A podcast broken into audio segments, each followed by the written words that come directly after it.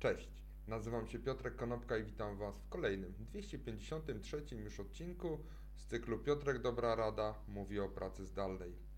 Dzisiaj powiem o czterech metodach na to, żeby ta praca zdalna była jeszcze przyjemniejsza.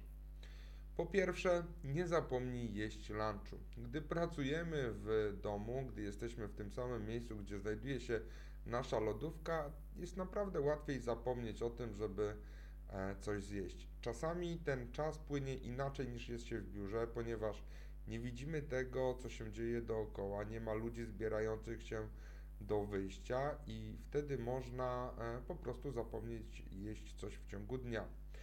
Warto dlatego stworzyć sobie nowy rytuał, nastawić budzik, nastawić alarm w komórce, tak żeby około tej waszej wybranej godziny zrobić sobie przerwę, zejść e, z miejsca pracy, iść do kuchni i tam sobie ten lunch zorganizować. To Wam pomoże w Waszej produktywności.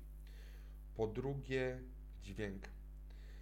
Gdy jesteśmy sami, gdy pracujemy w ciszy i spokoju, bo być może mamy ten komfort i mamy drzwi do pokoju, w którym pracujemy i tu znajdujemy się wyłącznie tylko my, to ta cisza może być oszałamiająca.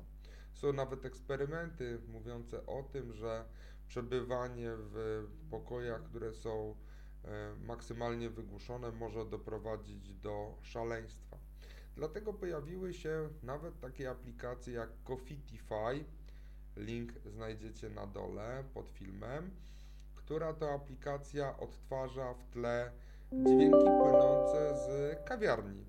Są również filmiki na e, YouTubie, które odtwarzają na przykład białe tło, biały szum z na przykład samolotu, bo wtedy będziecie mogli po prostu nie e, siedzieć samotnie przy biurku, samotnie w ciszy, słuchając tylko i wyłącznie klikania myszki i klikania klawiatury komputera, ale będziecie mieli gdzieś z tyłu głowy ten biały szum.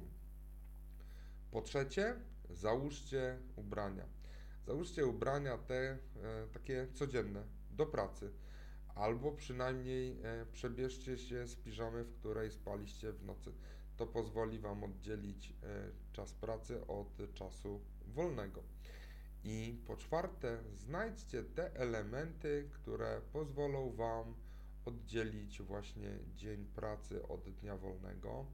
Dawniej można było oczywiście iść do pracy. Teraz, gdy do tej pracy nie idziemy i cały czas jesteśmy w tej samej lokalizacji, to na przykład można rozpocząć dzień od aplikacji pomagającej w medytowaniu.